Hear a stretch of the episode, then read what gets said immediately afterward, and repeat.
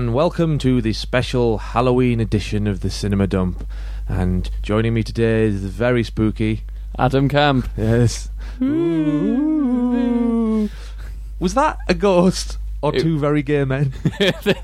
I think it was a little of both. Yeah, mincing around in the. We're essentially in your closet right now. So. Mincing around. Anyway, we decided. I'd decided because I can't make decisions on my own. For our Halloween special, we were going to open the vaults of horror, were we not? Yes, and by that we don't mean Richie's underdrawers. No. Wait there. No, yeah, I am wearing underpants. I just kind of looked down there. Did then. You? Yeah, I didn't see any horror. Was it like staring into the eyes of a Lovecraftian? Just looking into the mouth of madness. Yes, indeed. Anyway, what we plan on doing is we are what we thought we would do anyway. Initially, what we were going to do, in fact, was start right back at pretty much the beginning of cinema or the beginning of horror cinema, and look at each decade's most important films or our favourite films from that decade. And what we were going to do originally was talk about the worst of the decade as well. But I think that'd just be too hard. I think it'd be too easy. We'd just spend too long talking about shit. I suppose films. That's what I mean by too hard. Yeah, it's just we would just go, well, this one's terrible and this one's terrible, and then talk in great detail, and it would end up like a 6-part episode.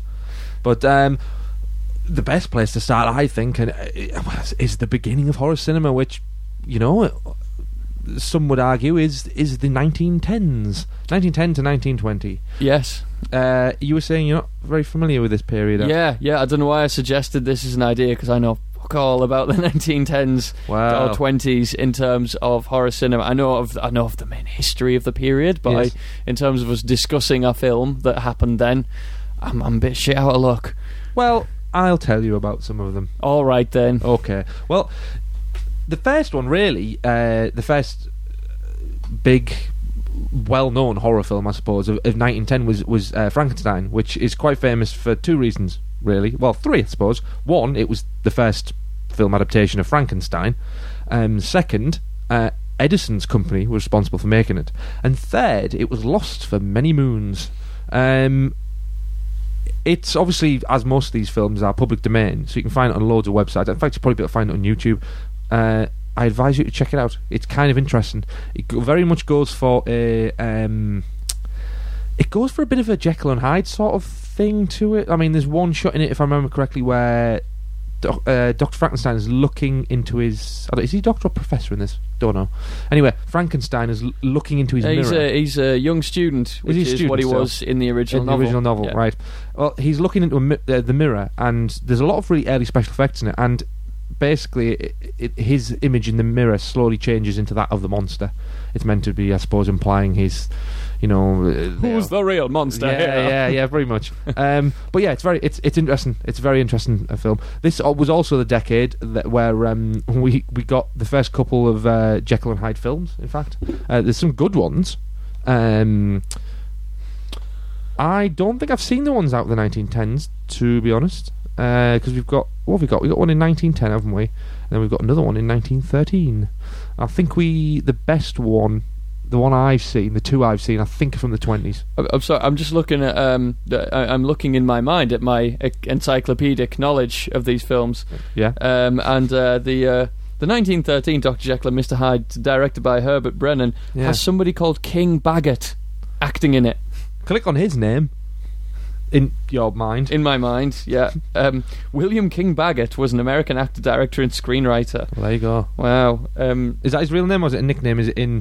I think that's his real name. Yeah. He was Baggot was referred to as King of the Movies, the most photographed man in the world, and the man whose face is as familiar as the man in the moon.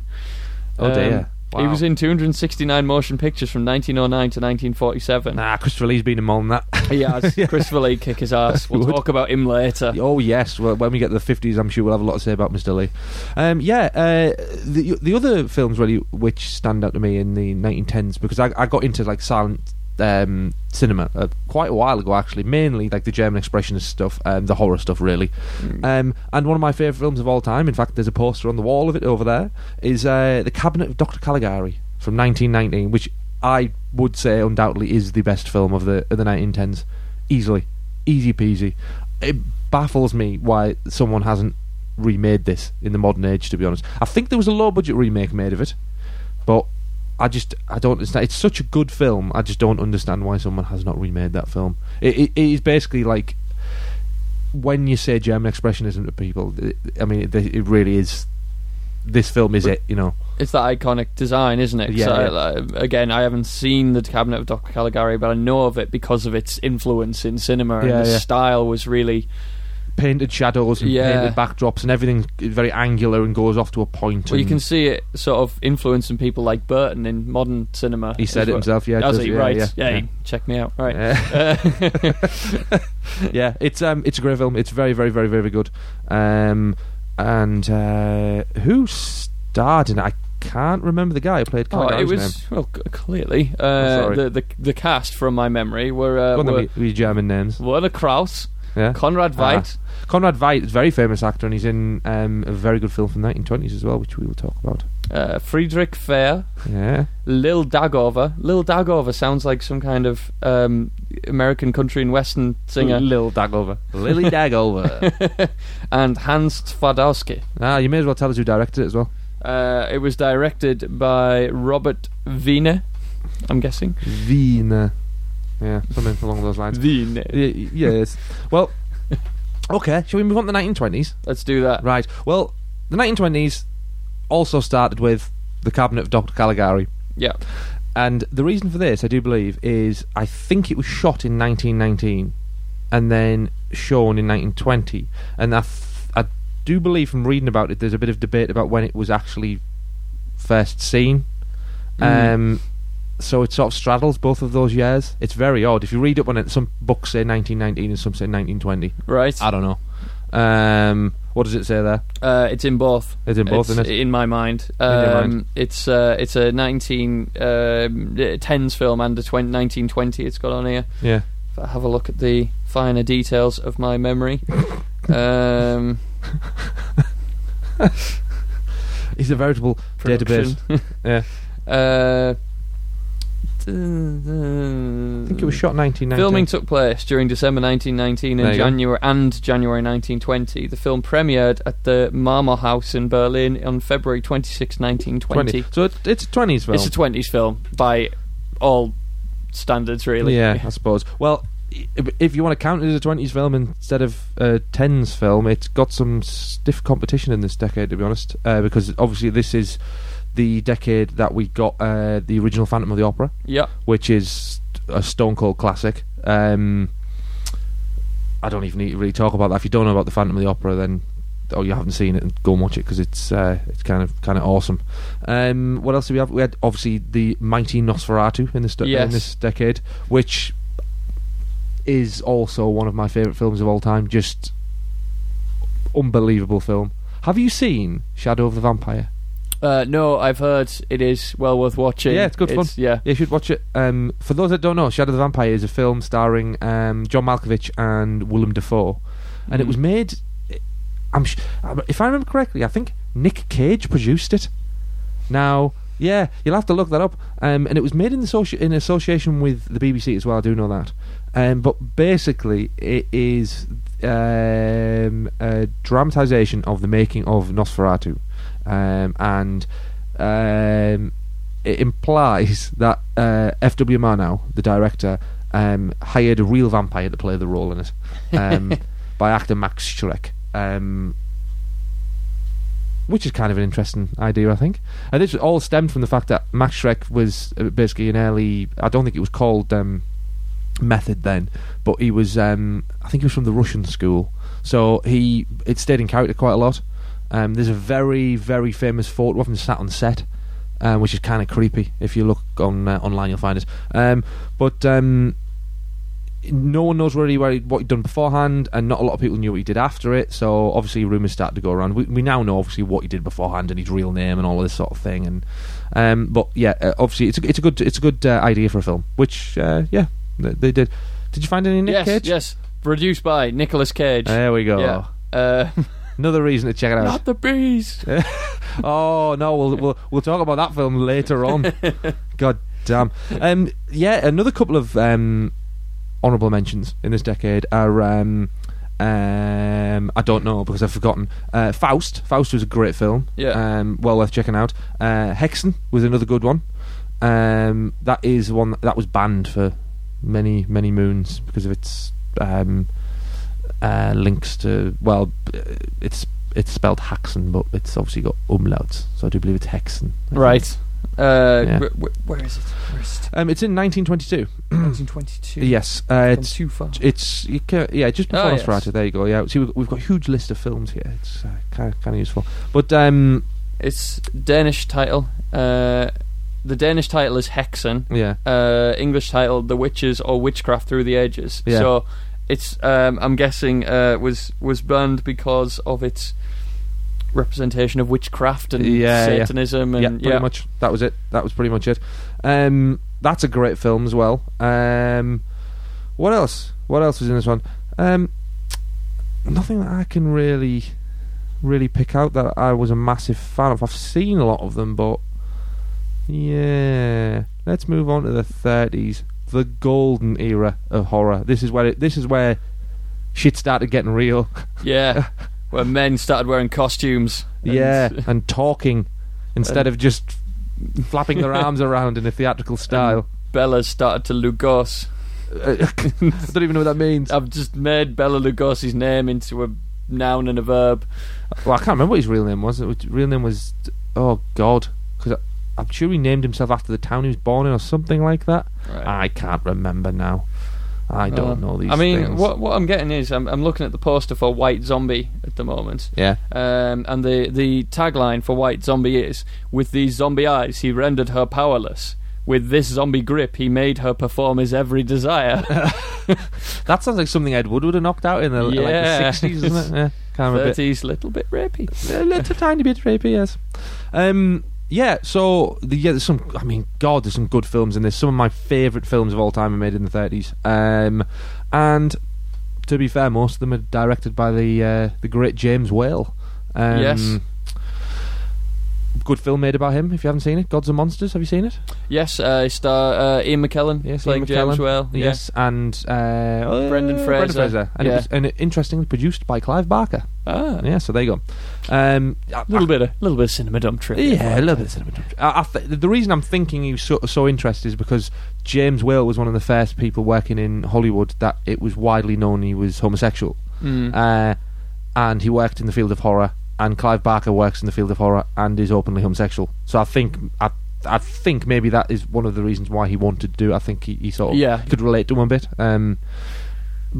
a good film. Watch it. But he directed, in the 30s, he directed, obviously, Frankenstein, which is brilliant. It's not a lot like the book. No. But it's brilliant. Starring Boris Karloff. And, yes.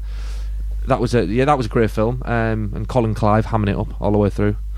It's the classic. It's alive. Yeah, it's alive. Yeah, yeah. This was a film that was cut heavily when it was first released as well. There was one famous scene that wasn't seen until the 80s, I believe. Right. It's the scene where the monster sees a little girl playing by the river, and she's throwing flowers into the river, and they're floating. And he comes over, childlike, and he sits down with her, and she, like a child does, she's not scared by him, and she just wants to play. And he sits down next to her, and he's throwing the flowers in too. And then you see him sort of like gleefully think, "Well, they float. I wonder if she floats." So he picks her up and he throws her in the water. And then the next shot you basically see is them like getting the girl's body out of the water.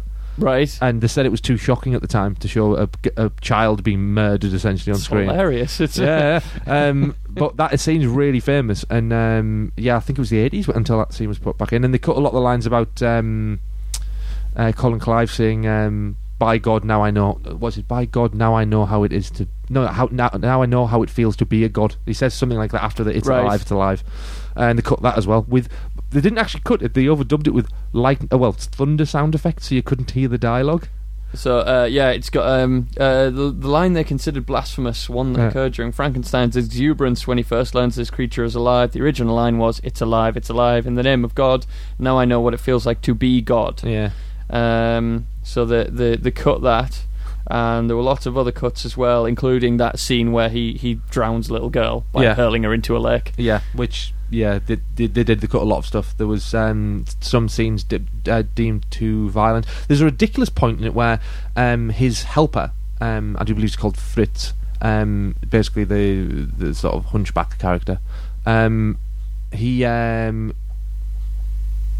doesn't do this, so I'm getting confused here. Sorry, it's one of the other characters who's at the castle with him injects the monster when he starts kicking off to put him to sleep.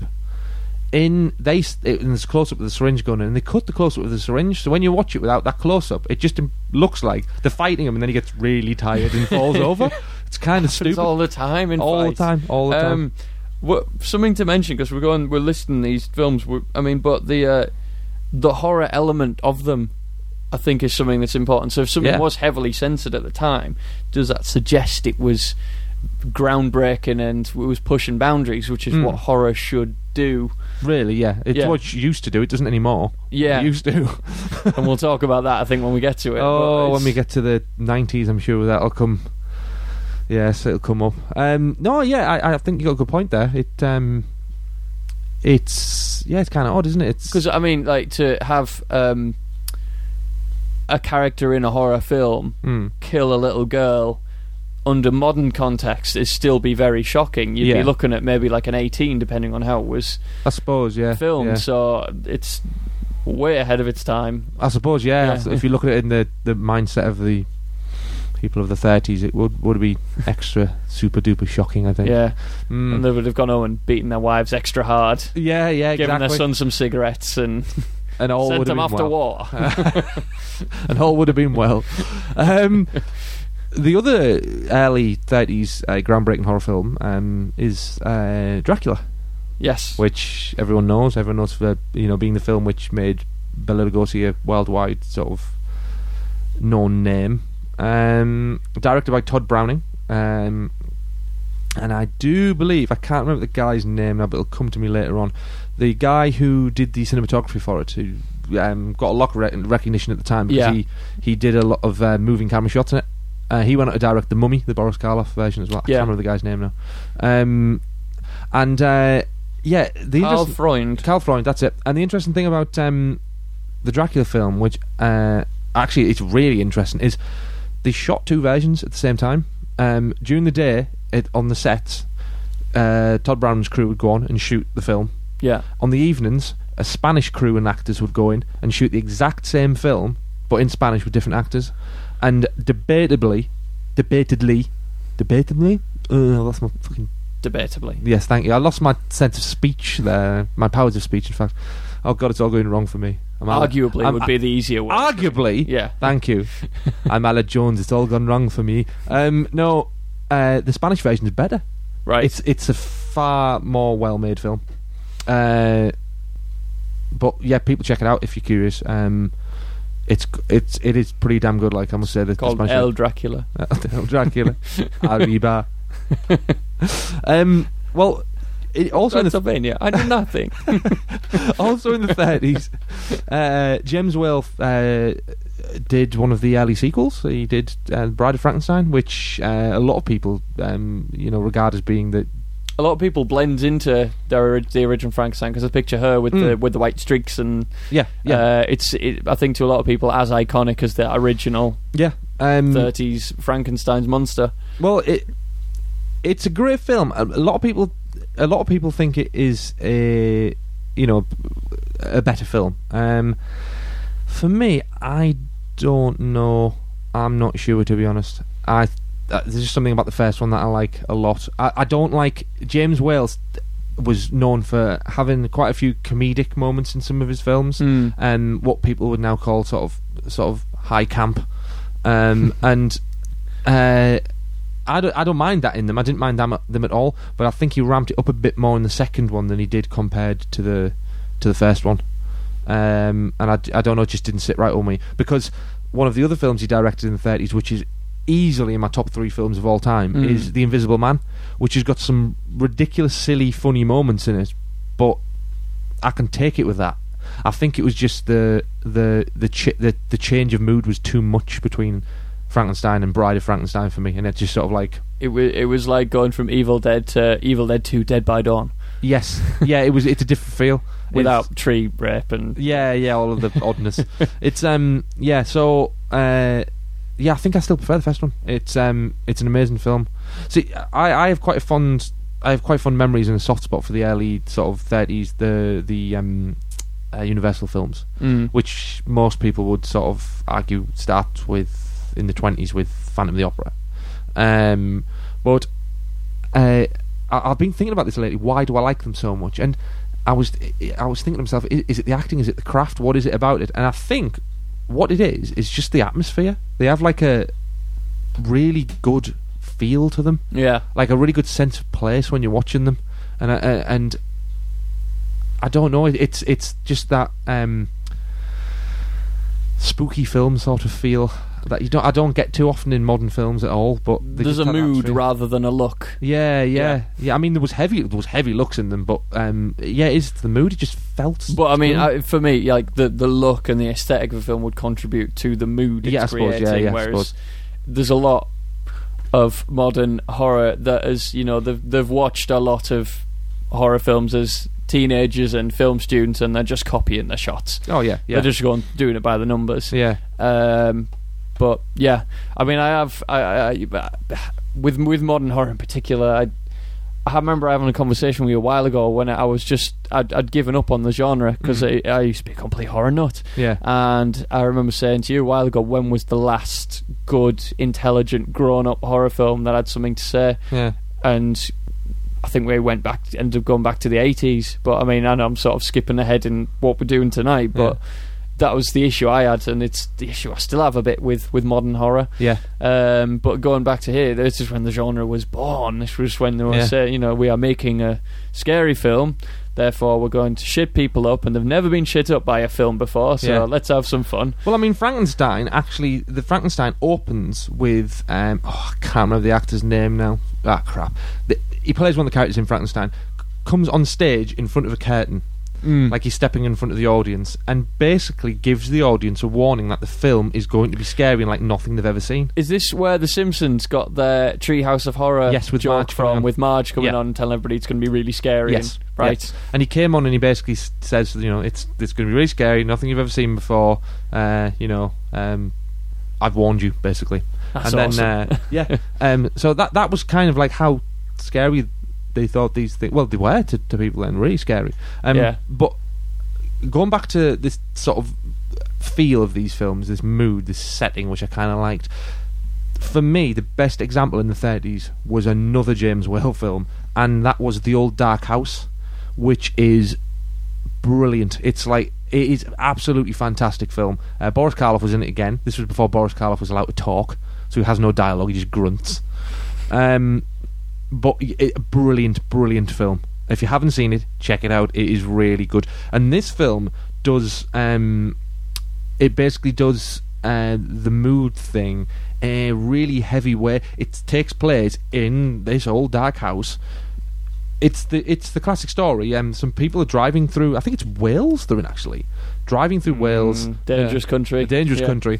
Although the people who live in the house aren't Welsh. That's kind of weird. They're English. But they're driving to the country, their car breaks down in this ridiculously heavy like thunderstorm, and they have to stay in this house overnight with these peculiar people. And throughout the entire film you can hear rain and thunder, and that adds to the mood of it. It's just that I don't know, that sense of atmosphere that it just carries all the way through the film, which makes it just, for me, just brilliant. I can just put it on and just not even really take any much notice of what's going on with it. I just sort of and be in it, if you know what I mean. It's got a really cool feel to it.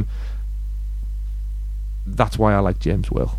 All right then. So he's one of my favourites. There we go. A-star. Well done. See me after class.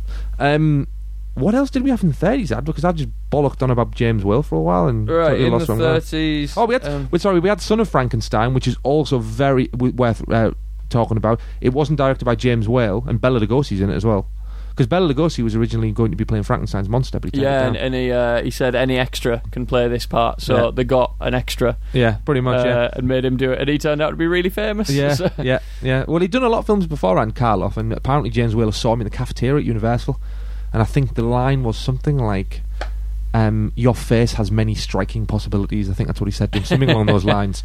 And they made Frankenstein, but not You're striking or good looking. No, you're... I could use that face. Well, he used to have a lot of problems getting roles, Boris Karloff, because he had quite dark skin, because there was Indian blood in his family. Right. And obviously at the time, people were just like, nah, none of that. So he'd get cast as... Well, he got cast as the mummy, didn't he? Because obviously with his sort of darker skin, he could pass for the complexion of Egyptians, you know. Yeah. So that's where a lot of that came from. But obviously that was a little bit further ahead. I just spotted something out of the corner of my eye there and then completely forgot. Oh no, White Zombie, you mentioned the poster, you saw that. That's a classic. It looks like shit now. It's just, there's not a good print in that film at all. It just looks like shit. But another kind of great film.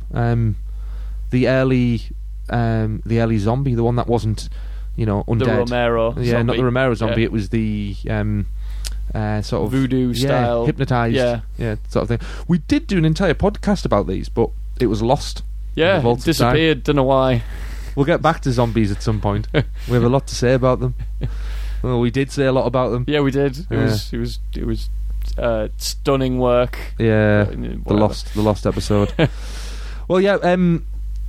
You also had Freaks as well. Todd Browning's very peculiar film, which really puzzled a lot of people. It was seen as incredibly shocking, wasn't it? Yeah. Doesn't it culminate in all the freaks in this travelling show taking revenge on what you would, I suppose, call the able-bodied woman in the carnival years? But she's basically trying to, if I remember correctly, she's trying to. There's a very small chap, one of the main characters, and she's trying to get in with him because he's quite rich, and it all goes tits up and whatnot. And yeah, there's a very creepy scene of like one of the characters who, I think he has no arms and no legs, and it's pissing down rain, and there's got all of the sort of the classic looking wooden wagons, sort of carnival wagons, and the rain's lashing down in the mud, and he's just obviously just this torso with a head, he's got a knife in his teeth, and he's sort of like wheeling from under one of these. Oh, yes, like, oh yeah, my god. And all you see, all of the what are dubbed the freaks in the film, all making their way through this sort of muddy, and it's like it's a great film, it's really good. Do you think it was in any way exploitative? Kind of, but Todd Browning's entire point with the film was, who is the freak? Who are the monsters in this? Is it because they're not made out to be horrible for the first part of the film? Yeah, for the first part, but they turn out to be horrible. Well, not so much horrible, because the woman who they're getting is an evil, piece of work. That is where he does stumble. He does handle it a bit too heavy-handed at the end with their revenge. Yeah, because it's done in a way. Aren't they horrible? Look at them. Yeah. But it is a good film. It's worth checking out. Definitely worth checking out. We did mention. We mentioned The Mummy. That's another classic with Karloff, and Karloff just had a good time in the in the '30s. He certainly did have a good time. I presume his German-sounding name didn't suit him well at the end of the '30s. Karloff. Yeah, Boris Karloff. I suppose it didn't, did it? His real name's Henry Pratt. I do believe his real name was. I think. I'd have gone back to using that between 39 and 45. Yeah.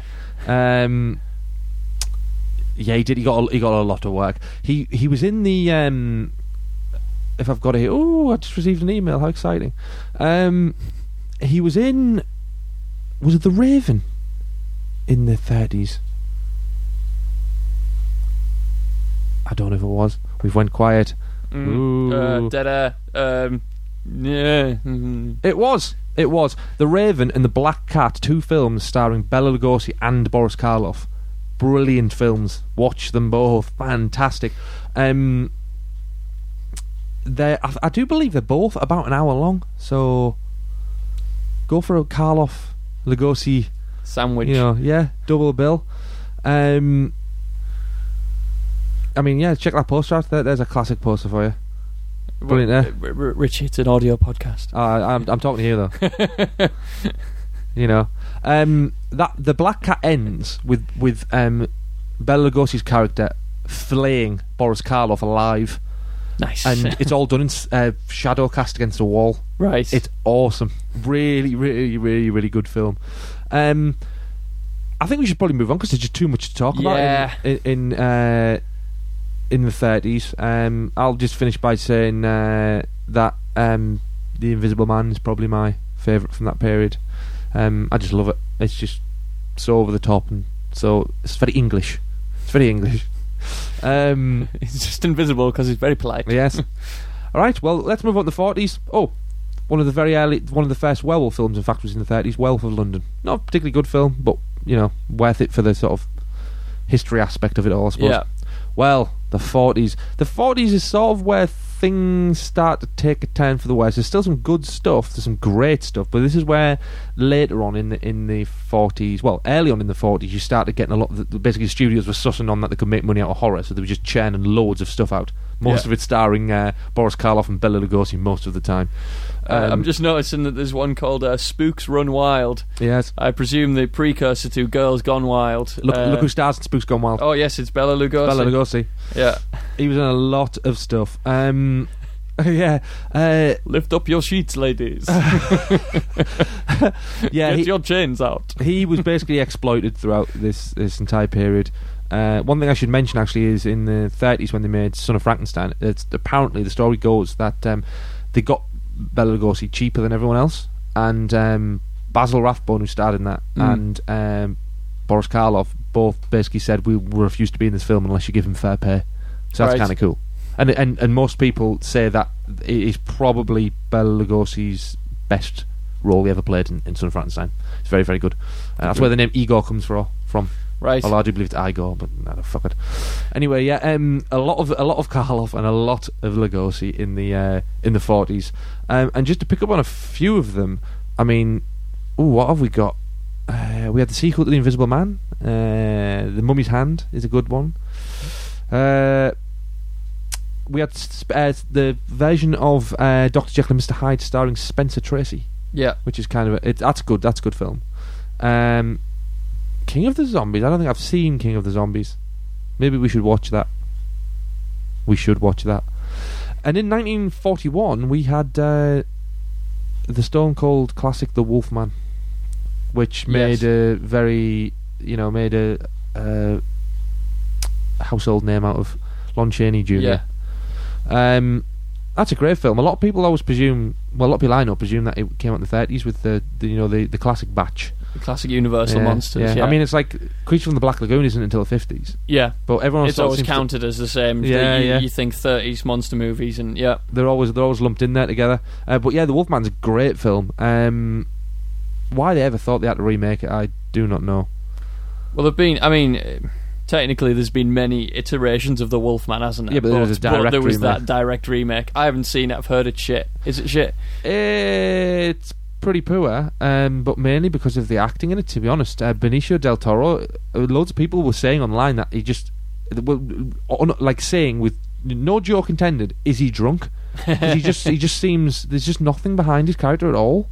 Kind of weird, really weird. It was one of them that went through extensive rewrites and reshoots, wasn't it? Yeah. It was directed by the guy who did Captain America. What's he called again? I've forgotten his name now. I'm sure it'll come to us later on. Anyway, that is a great film. And I Walked with a Zombie was another one from this period, which is good. John Carradine pops up a lot in the 40s as well. Carradine and his... I mean, what you'll notice about most of these actors, really, apart from Boris Karloff, who really sort of, I think, was in fairly decent stuff until the end of his life, really. He did do some shit later on, but most of them, you'll notice, their careers just went... They didn't know how to do anything but horror. Yeah. So, like, Lon Chaney Jr. just ended up in some unbelievable schlock. I mean, like, just sad stuff. Yeah. Carradine was the same. And Bela Lugosi as well. Yeah, classic example of... obviously with Ed Wood, like we spoke about. Do you think it was to do with the cheapness of horror and how hammy it all was, that these iconic guys like Bela Lugosi, they get stuck in doing this is my thing, I put my arm up and I clench my hands and I stare, and they get them thoroughly something, just go just do the thing, Bela, just do it, just do that. And, well, I think that's what it was. I think in some cases perhaps some of them couldn't do anything other than horror. They just weren't, their range wasn't as good. And I think in other cases, like Bela Lugosi's, they were typecast and weren't given the opportunity to do anything else. It was before people knew about typecasting, I'm guessing. I suppose it was. I think we had a couple of more Frankenstein films in the 40s. They got progressively worse. I do believe one of them starring Bela Lugosi as the monster, if I remember correctly. No, it was Lon Chaney as the monster. Bela Lugosi played the monster later on. Yeah, House of Frankenstein. Directed by Earl Kenton. Yeah. Who played the monster in that one? Was it Lon Chaney? Yeah, Lon Chaney Jr. Yeah. And is Bela Lugosi in that one? No, it's Boris Karloff. Is it? Yeah, Boris Karloff. Hang on, let's have a look at this. Wait there, I'm getting confused with my Frankenstein films. Right. American monster horror film starring Boris Karloff and Lon Chaney Jr. So yeah, Dr. Gustav Niemann is Boris Karloff. Yeah. And he escapes from prison. He's helped by the hunchback Daniel J. Carroll Nash, for whom he promises to create a new beautiful body. The two murder Professor Lampini, George Zucker, travelling showman, and take over his horror exhibit to exact revenge on... where's Lon Chaney in this? Oh, he's the Wolfman. I think he's the Wolfman. Right. Yeah. They just went, fuck it, throw the Wolfman. They do. Yeah. Well, the one I'm thinking of, I can't remember which one it is now, but it ends with Igor, Bela Lugosi's character from Son of Frankenstein, ends up having his brain put in the body of the monster, which is played by Lon Chaney, but it talks with Bela Lugosi's voice. It's all very silly. It's really, really, really, really silly. We got out one of our first spoofs as well in this period, right towards the end, 1948. Abbott and Costello Meet Frankenstein. Oh, yeah. Now they did quite a good run of these spoofs. They're actually pretty good films, and I think Bela Lugosi was in one of them. I think, and it was the last time he played Dracula. Lon Chaney was in one, and I always get them mixed up, sort of merged into each other. But I remember one of them does have a voice-only cameo of Vincent Price playing the Invisible Man right at the end. Right, there's a floating cigarette. It just, you know, they sat in a boat right at the end, and there's a floating cigarette, and the Invisible Man starts talking, and it's Mr. Vincent Price, who yet again we'll have a lot to talk about later on. Well, there's the 40s for you. Let's do the 50s. 50s. Am I almost getting to something I can talk for an extended turnabout? Yeah, we're getting there. This is really the period, because of obviously we're getting into like the atomic age of cinema, and this is really where like sci-fi and horror. Yeah, it started to merge a lot, didn't it? There was a lot of the giant monster films and all of this sort of stuff. Radiation has amazing properties for making things proper big. Really big. Not very often very small. Always really big. Where in truth, you know, like the colossal man would have just got loads of tumours and died in pain. Radiation just kills you. The amazing cancerous man, that just doesn't have the same ring to it, really, does it? But this is where we start to get all of the the genres are starting to blend a little bit. There's the Vincent Price version of House of Wax, which is a remake. There is an earlier version, which I think was in the 30s, I think. But that's a great film, the Vincent Price version of House of Wax. That's a really good film. Yeah. It was one of the first ones that really started to make Vincent Price known, really. I think he'd already done The Last Man on Earth by this point, I think. But yeah, House of Wax was one of the first that really got him sort of well known. Ooh, Godzilla came out in the 50s. Godzilla. He's a monster, so I suppose, you know. But is it a horror? I think that's not horror, is it? Not really. He's a monster, but not horror, is it? He's a bit too big to be a horror. It's more of a... We'll talk about Godzilla at a later date, I think. We got another Abbott and Costello film. The Thing from Another World. Yeah, The Thing from Another World. Precursor to one of my favourite films of all time, which is John Carpenter's The Thing, which I do believe is mid-80s. 80s, 82. God, it's as old as me. Damn. Oh my God, that's depressing. Yeah, but Carpenter said took massive inspiration. Like, clearly, it's a remake of it, but done with passion, because he said it always terrified him as a child. Well, they're watching it in Halloween, aren't they? It's on the television. Yeah, they're watching it in Halloween, and his reasoning for the design of the creature in his version was that he was always terrified by that reveal in Thing from Another World, where the guy was, they open the door and he's just there staring at them. But it, again, like I said, it's a guy, and he said what he hated about that was that it was a guy in a suit. Yeah. And he said he wanted to, he thought in the modern age of horror in the 1980s that we need to move beyond a guy in a suit because audiences don't accept it anymore. Well, the guy in the original has got kind of a Karloff Frankenstein, well actually not even a Karloff Frankenstein look about him, he's got a look of David Prowse in the Hammer version of Frankenstein. One of the Frankenstein's a Hammer did with David Prowse, and it's that sort of look. He's got the sort of like quite flat square top of his head, but his head's kind of oversized, all alien-y things on. Yeah, it's all peculiar and odd. No, that is a great film. We had the Quatermass Experiment was in the 50s. I thought that was actually the early 60s, but I'm totally wrong. And the reason I am totally wrong is because the 50s is obviously the period when Hammer started coming in. Yeah, into power.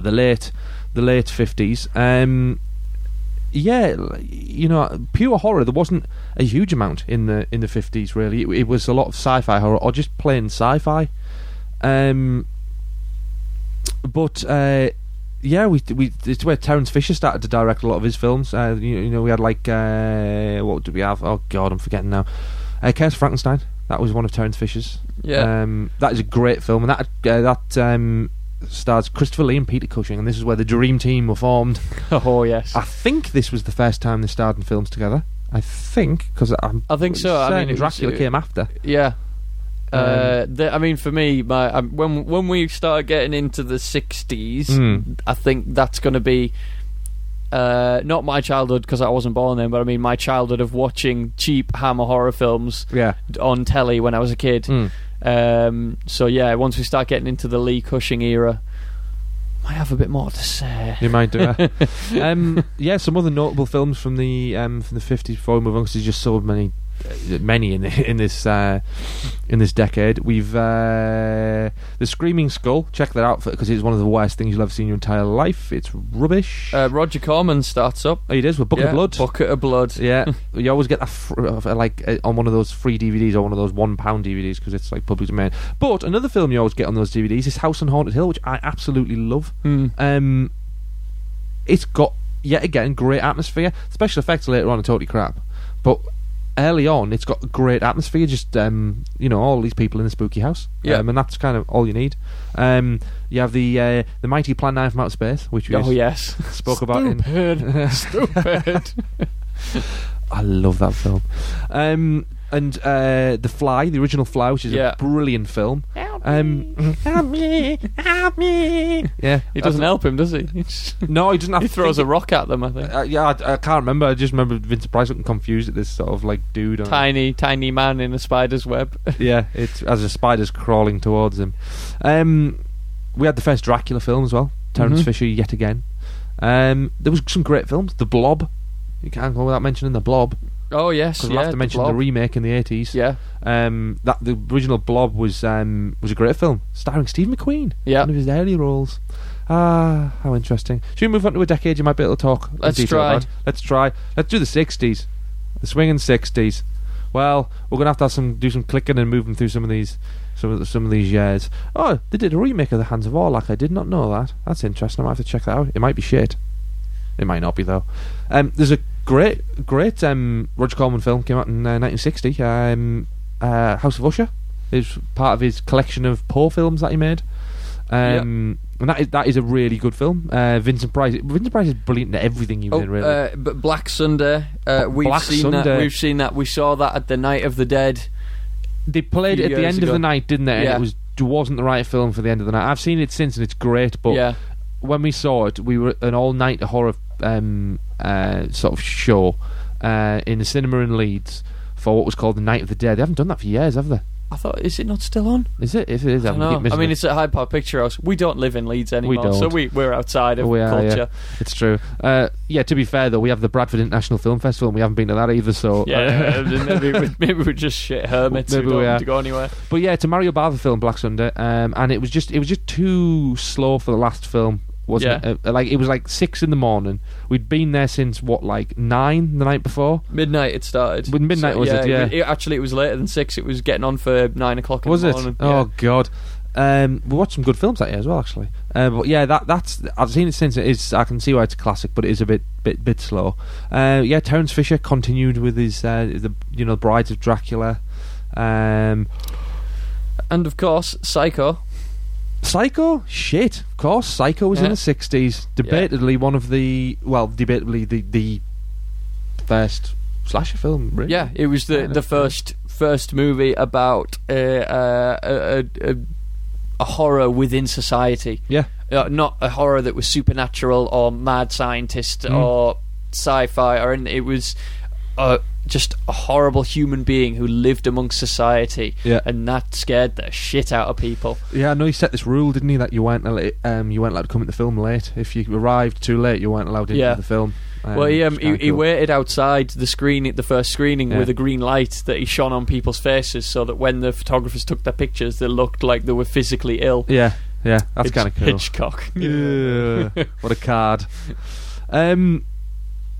But yeah, I mean, you watch Psycho now, and it has dated quite horribly, and it's become so parodied and well known. But it's you put it into context. It was groundbreaking. It was terrifying. That sort of having a woman having a shower in a film as well was unheard of, and killing your main character in the first half hour, killing them off straight away. Yeah. Took decades before Tarantino started doing that, and well, one of the big homages to it is Scream, isn't it? With Drew Barrymore getting killed 5 minutes. 5 minutes, yeah. But yeah, lots and lots of taboos broken with that film, which, like I said, I think is what horror cinema's purpose is. Yeah, it is. It is to well, not necessarily just to break taboos, but to do it for a reason, to try and push things forward. Yeah. Because if you're just breaking taboos, then you end up making Postal the movie, and oh, we keep threatening an Uwe Boll special, don't we? We do. We'll get to that probably on like April Fool's Day or something. I don't know. It's Twat Day. Yeah. Corman was deep into his sort of his poor films in the 60s. You got The Pit and the Pendulum as well. Terence Fisher did The Curse of the Werewolf. That is a very good film, that. Oliver Reed. You don't even get a werewolf until like the last 20 minutes of the film. It's really, really good, though. There was some good directors working through the 60s. It was when things started to move away from they moved towards sci-fi in the 50s and then moved away from it in the 60s, I think, to some degree. It's interesting as we enter the space age that they move away from sci-fi. Yeah, but really odd. I guess, well, it's more the atomic stuff, wasn't it, in the 50s? They'd blown up a couple of big bombs a few years before the 50s, and I think that was the knock-on effect. And, yeah, I guess, I mean, with things like, well, with Psycho in particular, because that's the, I think that, I mean, with it kicking off the 60s as well, it's the first time people are going a bit more introspective for their horror and looking at horrible Ed Gein types within society. Yeah, I suppose. Yeah, set the template for, like you said, slasher movies in general and modern torture porn. Oh god, modern torture fucking porn, bag of shite. I've just noticed there was a remake of the Cabinet of it's called The Cabinet of Caligari in 1962, but apparently it bears very little resemblance to the original, so I don't think I'll bother with that one. I think I might ignore it, for two reasons. One, I haven't heard of it, and two, it says it bears no resemblance to the original, so kind of Francis Ford Coppola directed his first feature film in this decade. In 1963 he directed Dementia 13, which isn't a very good film. But it was a Corman special. It was never amount to nothing, that. No Frankie Coppola. What a dick. I know, yeah, it's... Nicolas Cage is his nephew, isn't he? Yes. Yeah. Nicolas Coppola, yeah. Ah, there you go. But yeah, Dementia 13 is it's Corman, and it's one of those ones where you just basically give an up-and-coming director a camera, give him a couple of rolls of film, and off you pop, make a film. Yeah. Shot it in 2 days or something like that. There you go. Oh my God, The Haunting. There's a good film. Robert Wise. That is a great film. It is the peak of the haunted house genre, I think, subgenre as it were. You know what's really interesting about Robert Wise directing The Haunting? No, are you going to tell me what's really interesting about Robert Wise directing The Haunting? I am. It's one of the best horror, ghost stories, I suppose, haunted house films ever made, in my opinion. But he made that film between The Sound of Music and West Side Story. It's just between him. He just went, fuck it, let's make a horror film. Kind of odd, but with that, it appears to me that William Castle made a remake of The Old Dark House. So there you go. Yes, he did. He remade The Old Dark House. Why have I not seen this? I might have to check that out and see if it's any good. The title's just making me think of the children's book, The Skeletons. Skeletons. Yes, and a dark, dark night down a dark, dark street. Lived some skelly-bobs. Yeah. Now, I've just realised something about The Old Dark House here as well. I did not know this. And it's very, very apt considering we're in Bradford. It was based on a novel by J.B. Priestley. Ah. So there you go. There we go. That's quite interesting. If you don't know who he is, then look him up and read something for once. Yeah, man. Or we had Roger Corman's version of The Raven, not the same Raven as before, a different Raven. And this film, for me, is brilliant just because, well, two reasons. One, it stars Vincent Price, Peter Lorre and Boris Karloff. And second, they have a wizard fight at the end of the film using magic. It's amazing. Why haven't I seen this? You need to see it. It's fantastic. It's bloody brilliant. Is Vincent Price in the main role? Yes, he's one of the wizards. Yeah. They all sort of share the role in it. It's your main roles in it, as it were. But it's about wizards, and it's all very odd. Curse of the Mummy's Tomb. I watched that last night. Curse of the Mummy's Tomb from 1964. That's a good film. I wasn't allowed to watch it. Oh no, I was wrong about Vincent Price. Last Man on Earth was 1963. That is a very, very good film, and it is public domain, so there's no excuses. Yeah. Should we explain a bit about The Last Man on Earth in case people don't know? Well, The Last Man on Earth, based on I Am Legend by Richard Matheson, which was a short story he wrote, which was then remade as The Omega Man, and that was remade as was it I Am Legend then? Yes, yeah. And so then Asylum Pictures went and did I Am Omega at the same time. But Richard Matheson wrote some amazing short stories. But I think that whole premise of I Am Legend was what led on to the old zombie apocalypse idea. Really, I mean that's a very early version sort of that. I think the entire they're meant to be sort of vampiric, aren't they? But it's that thing of you're a human, and everyone else is fucking horrible and they want to kill you, and you've got to survive using your wits and your bravery and your undoubtedly it was survivalist fantasy. No, I like I kind of like all versions of that story. I didn't mind I Am Legend, to be honest. It was alright. It did some stuff alright. It was alright. There's a weird bit where he quotes Shrek a lot. Oh yeah, that's a bit weird. And the thing that got me with, I know we're skipping ahead, but the thing got me with I Am Legend, I thought by day it was an amazing film. Right, it was stunning. Yeah. And then by night it was like Left 4 Dead but with shitter graphics. Yeah, I was always really puzzled why they used so much CG in that film rather than actual actors. Voices of all of them. Mike Patton. Mike Patton did the voices. How did I forget his name? He did the zombie noises in Left 4 Dead as well. Oh, no, there was the link thing. Yeah. Kind of really peculiar. He does some very odd voice work every now and again. He did like the one of the what was it called? Like the Anger Cube or something in Portal. Is it called the Anger Cube? No, you have a companion cube. No, there's this one which is Cube as well. Yeah, it's something. And it's just him making screamy noises. And he did the main voice for the creature, the darkness in the game. What do you think he's listed in people's address books as? You know, screamy noisy man. Yeah, definitely. Screamy noisy man. Here he is, Patton. Right. Yeah. Well, let's just quickly skip ahead through the rest of the 60s. Just mention a couple of films. Well, a couple of films that I think personally stand out. And they're probably all going to be Hammer horror films, to be honest, because we had Dracula, Prince of Darkness, which was the second Dracula film, yet again by Terence Fisher. I think he did most of the Dracula films. He didn't do them all, but he did do most of them. Plague of the Zombies, which is a film that hardly has any zombies in it. Yep. But I kind of like it. It's got yet again good atmosphere. It's a period piece, which kind of suits it. You don't see too many zombie period pieces, really, when you think about it. They always tend to be modern day. It's kind of interesting. So you're thinking now, see if you can think of one. I bet you can't. We saw a short film, I think, at the same Night of the Dead that was set in... So I think it was German or Russian or something, and it was about a guy who lived in this rural village who killed zombies. Oh, yeah. Yeah. But I can't... Yeah. I I remember we thought it was quite good. It was only about 10 minutes long, if that, but that was period, because he used an old pellet firing pistol to kill them and things. Yeah. Yes. I'll have to find out what that was called now. You've stirred a memory. Yes. We'll find out. Hammer had a good run in the 50s. I mean, sorry, the 60s, the late 50s and then the 60s. This was sort of like their golden period, really, I'd say.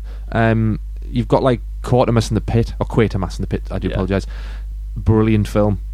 The special effects are so shit, but it's such a good film. Really, really, really, probably one of the best films Hammer did. In fact, a guy I work with says it's one of his favourite films of all time.